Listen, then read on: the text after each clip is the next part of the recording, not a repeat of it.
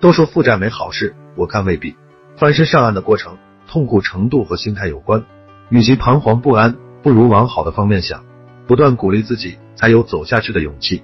凡事都有两面，负债累累有四件好事：一、放下。负债会让人放下面子，放下身段，放下执着。虽然都知道这些是包袱，但没人会心甘情愿放下。被负债狠狠推了一把，才看清现实的残酷。不属于你的，拼尽全力还是抓不住。放过别人，放过自己，轻装上路。负债经历让你学会放下，是人生的一个境界。二、休息。想风光，风光不了；想折腾，折腾不了；想造作，造作不了。追逐名利久了，需要休息。负债让你放慢脚步，褪去浮华，因为休息，体会到平淡和宁静，有时间学习，提高认知，重新审视自己，审视身边的人和事。三、束缚。想去的去不了，想买的买不了，想玩的玩不了，穷困潦倒，只能维持基本生计。束缚的背后是一种保护，远离尘世的喧哗，声色犬马，不再张扬，迷失在灯红酒绿里，或习惯节俭，培养出克制。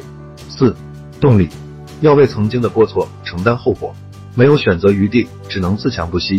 懦弱的人变得勇敢，懒惰的人变得勤奋，虚荣的人变得务实。因为有还款压力，才会挖掘出潜力。债务会推着你克服全部问题。以上四件好事都很难得。负债是危机，也可以是转机，改变了原来的人生轨迹，转向另一个目的地。走过不平常的路，才能看到不一样的风景。既然如此，拥抱低谷期，不要抱怨，别再颓废。